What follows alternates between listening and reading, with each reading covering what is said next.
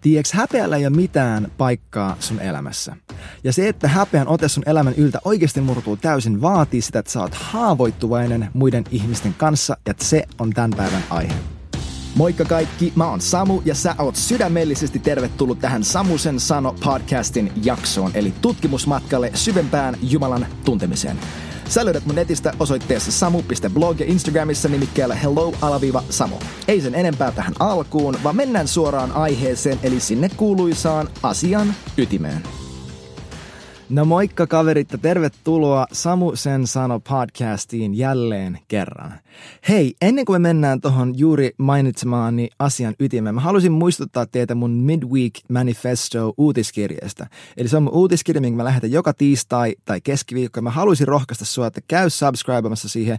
Jos et saa lukea niitä, ei mitään ongelmaa, heität roskapostiin, mutta mä haluan rohkaista siksi, että se on se paikka, missä mä jaan kaikkein tämänhetkisin, niin ajankohtaisinta ähm, Jumalan aktiviteettia mun omassa elämässä. Se on se, missä mä jaan tämänhetkistä ilmestystä, mitä Jumala puhuu mulle tämänhetkisten elämän kokemusten kautta. Se on myös se paikka, missä mä jaan todistuksia menneeltä viikolta. Eli jos sä haluat kuulla, mitä Jumala mun elämän kautta tekee, mitä hän mussa tekee, niin käy subscribeamassa siihen. Se on tosi, siis mä en tekisi sitä, mä en lähettäisi sähköpostia turhaan, jos mä en uskoisi, että niillä on joku arvo, koska mä itse en subscribe mihinkään, mihin mä en itse usko ja mä aina kehotan kaikki mun, no mun vaimoa ja kaikki kavereita unsubscribemaan kaikista, kaikista roskapostista. Eli mä en mitenkään niin kuin tue sitä, että hei, tä, käy vaan toi, niin mä pääsen markkinoimaan sulle. Se ei ole se pointti, vaan mä haluan jakaa sulle tämän het, niin kuin ajankohtaista, ää, ajankohtaista opetusta tosi lyhyydessä, tiiviissä muodossa ja ennen kaikkea niitä todistuksia. Eli rohkaista sua sillä, että mä demonstroin siitä, että mitä Jumala just nyt tekee. Mutta hei, mennään takas asian ytimeen. Eli me ollaan tällä hetkellä Me-nimisen sarjan keskellä. Tai lopussa, mä en vielä tiedä montako jaksoa tästä tulee. Mutta Me-sarja käsittelee ihmissuhteita, sitä, että miten me voidaan luoda oikeasti syviä ihmissuhteita, sellaisia, missä toteutuu tämä, nämä Jeesuksen sanat, että tästä teidät tunnetaan mun opetuslapsikseni, että te rakastatte toinen toisianne. Se, että miten meistä tulee Jumalan rakkaus fyysisesti, fyysinen ruumiillistuma tämän maapallon yllä, tästä, tässä maailmassa.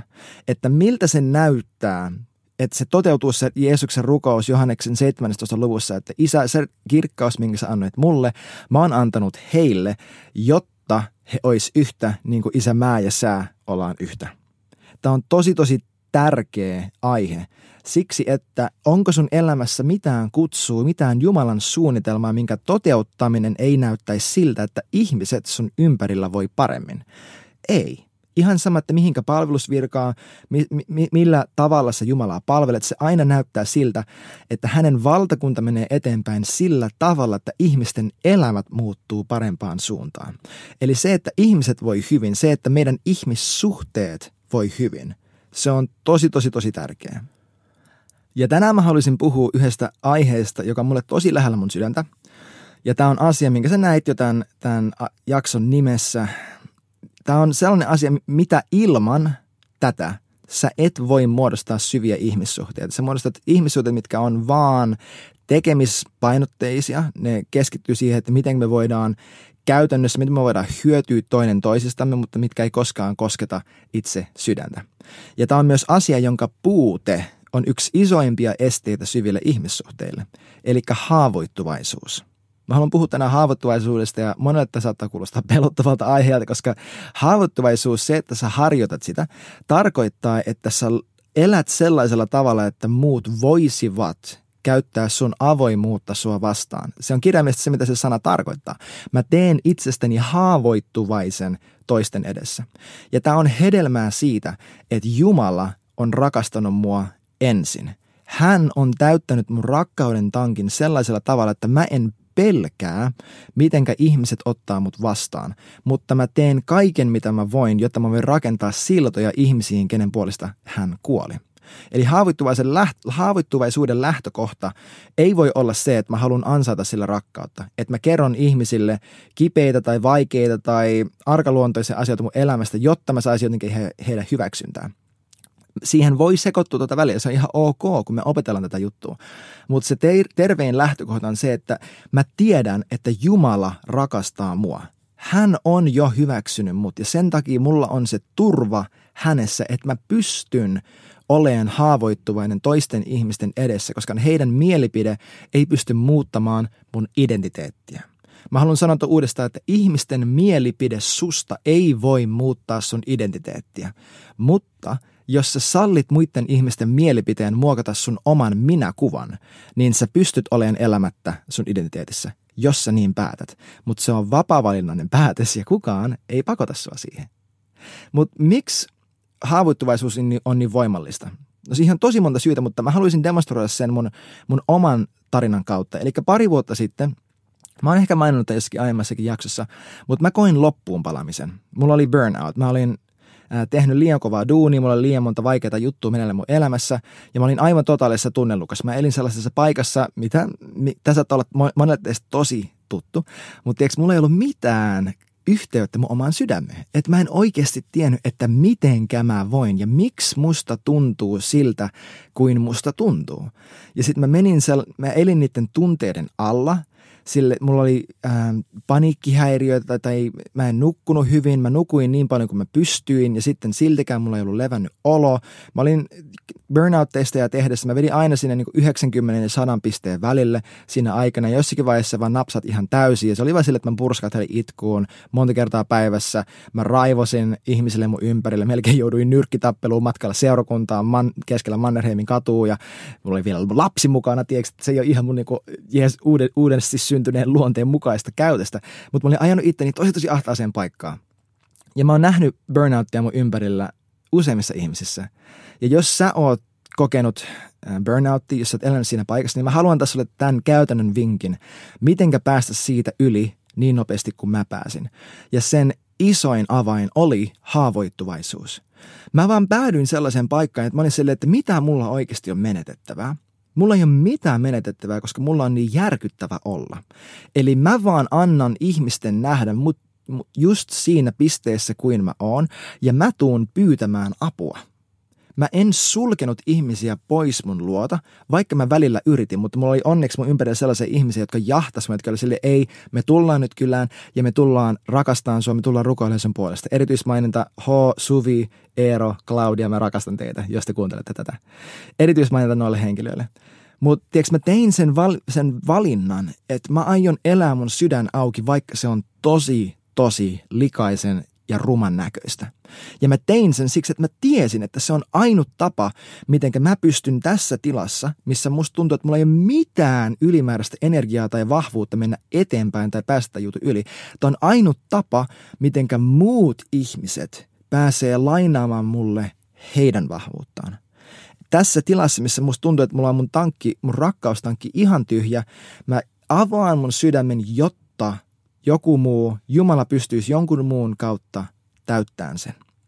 Tämä oli aivan avain. Mä haluan sanoa, että siitä pisteestä, siinä syvimmästä burnoutin pohjasta, meni noin kaksi viikkoa.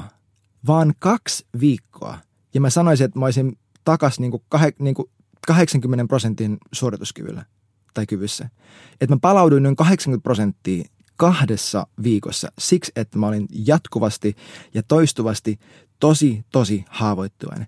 Mä en käyttänyt haavoittuvaisuutta aseena muita ihmisiä vastaan, että no mulla nyt on vaan tällainen olla, että haista sitä ja haista tätä. Että mulla on vaan tällainen ja tällainen, että mitä, kato, kato nyt, mitä sä haluat nähdä, tässä ne on. Tiedätkö, mä en käyttänyt sitä tuollaisena ihme, ihme niin kuin aseena muita ihmisiä vastaan, millä mä yrittäisin edelleenkin paeta sitä, todell, sitä itse ongelmaa, eli mun sydämessä on kipua – Haavoittuvaisuutta voidaan käyttää tuollaisella tavalla. Sitä voidaan käyttää tavalla, millä me yritetään nimenomaan väistää sitä, mitä varten se on tarkoitettu, eli se, että meidän sydän olisi puhdas. Haavoittuvaisuus on niin voimallista siksi, että onko mitään muuta keinoa sun elää ilman häpeää kuin se, että sä usaat, uskallat, uskallat ja osaat olla täysin haavoittuvainen ihmisten edessä. Tämä ei tarkoita sitä, että sun pitää kertoa kaikille kaikki aina. Jeesus itse sanoi, että hei, älkää heittäkö helmiä sijoille, älkää antako tätä teidän safkaa koirille. Että sun ei tarvitse pystyä kertoa kaikille kaikki, mutta mä haluan sanoa tämän. Ja mä, mä, ottakaa tämä tosi tosi vakavasti. Sulla ei pitäisi olla sun elämässä mitään asiaa, mitään syntiä, mitään ajatusta, mitään kipua, mistä sä et ole pystynyt puhumaan jollekin siksi, että sulla on häpeää, tai pelkoa. Mä sanon ton uudestaan, koska tämä on tämä kaiken ydin. Sulla ei pitäisi olla sun elämässä mitään asiaa, ei yhtikäs mitään tapahtumaa, mitä sä oot joskus tehnyt, ajatellut, kokenut, tuntenut, kärsinyt, mistä sä et olisi puhunut jonkun kanssa ääneen, vastaanottaaksesi siihen paikkaan totuutta ja rakkautta. Siksi, että sulla olisi häpeää tai pelkoa, että se ei saa olla se este ainut käytännön este sille, että sä et ole vielä puhunut jollekin ääneen, se, että oikeasti sanotaan, että sä oot vaikka pitkä, niin kuin pitkään reissussa ja sulla ei ole ihmisiä ympärillä, kelle sä voisit siellä reissussa puhua. Ja tämä on sellainen asia, minkä sä haluat puhua kasvatusti jonkun kanssa. Tai sä elät yksin jossakin keskellä mitä ikinä ja sulla ei vielä ole sellaisia ihmissuhteita, millä sä pystyisit jakamaan. Mutta jos sä oot sellaisessa paikassa, että sä, sulla ei ole ketään tai tuntuu siltä, että sulla ei ole ketään, koska useimmilla meistä oikeasti on, niin Tee jotain sen eteen. Rukoile ennen kaikkea, että Jumala toisi sulle ihmisiä, kelle sä pääset jakamaan. Ja mä haluan myös me alleviivata tota, että usein se voi tuntua siltä, että no emme nyt pysty jakamaan tätä asiaa, koska ne ei kuitenkaan osaa käsitellä sitä. Se on totta välillä. Mutta musta tuntuu, että tosi usein, ja mä oon nähnyt tätä tosi tosi paljon, että me peitellään häpeä viisauden nimissä se, että no ei nyt tässä, vaikka, vaikka se, että sä oot seurakunnanjohtaja tai sä oot pastori tai mitäkin, niin mulla on ihan sama, mikä titteli sulla on. Meillä on kaikki veljiä ja sisaria Jeesuksessa. Mutta jos sä jonkin tittelin takia oot silleen, että ei, kun ne, ne katsoo mua ylöspäin. Tiedätkö, mä uskoin itse tuota valhetta. Että nämä ihmiset katsoo mua ylöspäin, että mä en pysty jakamaan niille tätä. Mutta tiedätkö sitä, jos sä oot johtaja, se ei vaan ole sun mahdollisuus, se on sun velvoite mallentaa ihmisille, ketkä seuraa sua haavoittuvaisuudella – koska mitä sä voit olettaa, että joku, joka ottaa susta mallia, olisi sua kohtaan haavoittuvainen, jos sä et itse koskaan ole haavoittuvainen ja näytä sitä esimerkkiä, että kato, mä pystyn kertomaan sulle tämän kipeän jutun mun elämästä ilman, että se vaikuttaa siihen, mitä mä itsestäni ajattelen. Ja ilman, että mä, ilman, että, se, että mä annan sen, miten sä siihen reagoit, vaikuttaa siihen, mitä mä itsestäni tai Jumalasta ajattelen. Kato, se on mahdollista. Tämä on niin voimallista siksi, että haavoittuvaisuus täysin murskaa häpeän äänen sun elämässä. Ja häpeä, oikeasti me kuuntelee mun viesti-sarja aiemmin tässä podcastissa, koska häpeä on yksi isoimpia tällaista niin kompastuskiviä meidän uskon elämässä. Koska häpeä on, se on syyllisyyttä ja synnin tuntoa ja valhe, mikä kohdistuu sun identiteettiin. Se on, ja ja sit, sitä kautta ruumiillistuu kaikessa, mitä sä teet. Eli mä uskon, että sen, sen sijaan, että mä teen jotain väärin, niin se muuttuu siihen, että mä oon jotain väärin. Ja toi on nimenomaan se, mitä häpeä, miltä se tuntuu, miltä se näyttää. Se, että voi ei, mä oon mennyt ja tehnyt tällaisen synnin. Ja nyt mä en uskalla kertoa siitä kellekään. Siksi, että mua pelottaa, että he näkee mut oikeasti sellaisena kuin mä oon. Mua pelottaa, että mä en olekaan yhtä arvokasta mitä ikinä. Näettekö, toi on heti häpeän motivoima ajat, ajatusmalli ja ajattelutapa. Ja tietysti haavoittuvaisuus se on jopa niin kuin ainut tapa tulla edes uskoon. Jeesus sanoi, että teidän pitää julkisesti tunnustaa mut. Tiedätkö, toi vaatii sen, että ihminen julkisesti muiden ihmisten edessä nimenomaan sanoi, että hei, mä oon syntinen, mä oon pelastajaa vailla ja mä tarviin, että Jumala ottaa mut hänen perheensä sisään, koska mä en pärjää yksin. Tiedätkö, toi on haavoittuvaisuutta. Mä tykkään itse, kun mä teen niin sanottuja alttarikutseen kokouksissa Northwindista, missä ikinä, Mä en tykkää tehdä silleen, että hei kaikki suljetaan meidän silmät ja nyt kun kaikki silmät on kiinni, jos sä haluat ottaa Jeesuksen vastaan, niin pistä äkkiä sun käsi ylös, niin mä näen sut, jes mä näen sun kädet, jes mä, mä näen sun kädet. Mä en tykkää tehdä tota siksi, että se ihminen ei joudu tunnustamaan ihmisten edessä mitään. Ja jos he ei pysty tekemään, niin siinä vaiheessa tunnustaa ihmisten eessä, niin miten he tulee tekemään sitä heti sen jälkeen? Koska Jeesus suoraan sanoi, että hei, jos te tunnustatte mut ihmisten eessä, niin mäkin tunnustan teidän Jumalan enkelten edessä, mutta jos te kiellätte mut, piste, piste, piste, Tiedätkö, otherwise I set them up for failure. Sille, että mä heti alusta mallinnan heille kristinuskoa, mihin sä pääset tosi, tosi matalalla kynnyksellä. Se ei maksa sulta paljon. Oikeastaan ei sun tarvi edes muuttua niin paljon tai rahattaa sun sydäntä niin paljon, että sä pääset sisään tähän juttuun. Vastikään tuolla Orlandossa oli toi The Send-tapahtuma, Mä en päässyt sinne itse paikalle, koska hei, meillä just syntyi toinen lapsi tuossa pari viikkoa sitten. Ja mä olin vähän busy niin sanotusti sen takia. Mutta siellä Daniel Kalenda, joka on siis Reinhard Bonken seuraaja, ne on nähnyt vajaa 90 miljoonaa ihmistä tulevan uskoon heidän palvelustyön kautta. Vajaa 90 miljoonaa. Niin tämä tyyppi Daniel Kalenda sanoi, että jos mä voisin, mä laittaisin tähän eteen piikkilanka-aidan – ja sanoisin, että, mä, että tuu tänne ja ota Jeesus, jos sä kehtaat. Että mä rakastan tuota asennetta siksi, että meidän pitää opettaa itsellemme. Me ollaan niin pumpulissa kasvatettu länsimaalainen, äh, länsimaalainen niin kuin, mikä tämä on, generation, äh, sukupolvi, että me ei ymmärretä, kuinka kallisarvoinen ja kallis tämä on – Tämä maksoi Jeesuksen, tämä maksoi Jumalalle kaiken, että me saataisiin tämä juttu. Ihmiset on kuolleet, että me saataisiin raamattu meidän käsiin. Tiedätkö, nämä on tosi tosi tärkeitä asioita ja siksi mä haluan asettaa sen riman oikeasti korkealle. Ei silleen liian korkealle, että se olisi jotenkin eliittikerho tai joku sisä, sisäsi niin seura tai mitä ikinä, vaan että me tajuttaisiin, että tämä on tosi tosi tärkeää. Toi oli vähän sivuraide, toi oli jollekin teistä, jotka saadaan te evankeliumia tai mitä ikinä, mutta hei, ottakaa tosta kiinni. Mutta Jaakobin kirjassa he on toinen paikka, missä Jaakob kirjoittaa luku 5 ja jäi 16, että tunnustakaa teidän synnit teille, teidän niin toinen toisillenne ja rukoilkaa toistenne puolesta. Miksi? Että te parantuisitte. Hän suoraan sanoi, että hei, tämä on se tapa, miten Jumala pääsee eheyttämään sut, sozo sut kokonaan. Se, että sä pystyt tunnustamaan sun synnit, sun synnit jollekin muulle ja he rukoilee sun puolesta. Mä mainitsen tähän välin, että jos joku tulee jakamaan sulle jonkin synnin, jotain mitä he on tehnyt, älä kehtaa häväistä heitä. Älä kehtaa sanoa, että miten sä pystyit tekemään tuolle. Mä oon niin pettynyt sua. Koska mä lupaan, että sillä hetkellä sä ajat sen ihmisen, joka harjoittelee haavoittuvaisuutta sellaiseen tilaan, että mä en muuten ikinä enää jaama sydäntä kellekään. Koska aina kun mä teen sen, niin mut vaan hylätään, mut vaan tyrmätään. Ja tiedätkö, siinä hetkessä henkivalta, demoni, joka – joka, joka niinku ruokkii hylkääntymistä.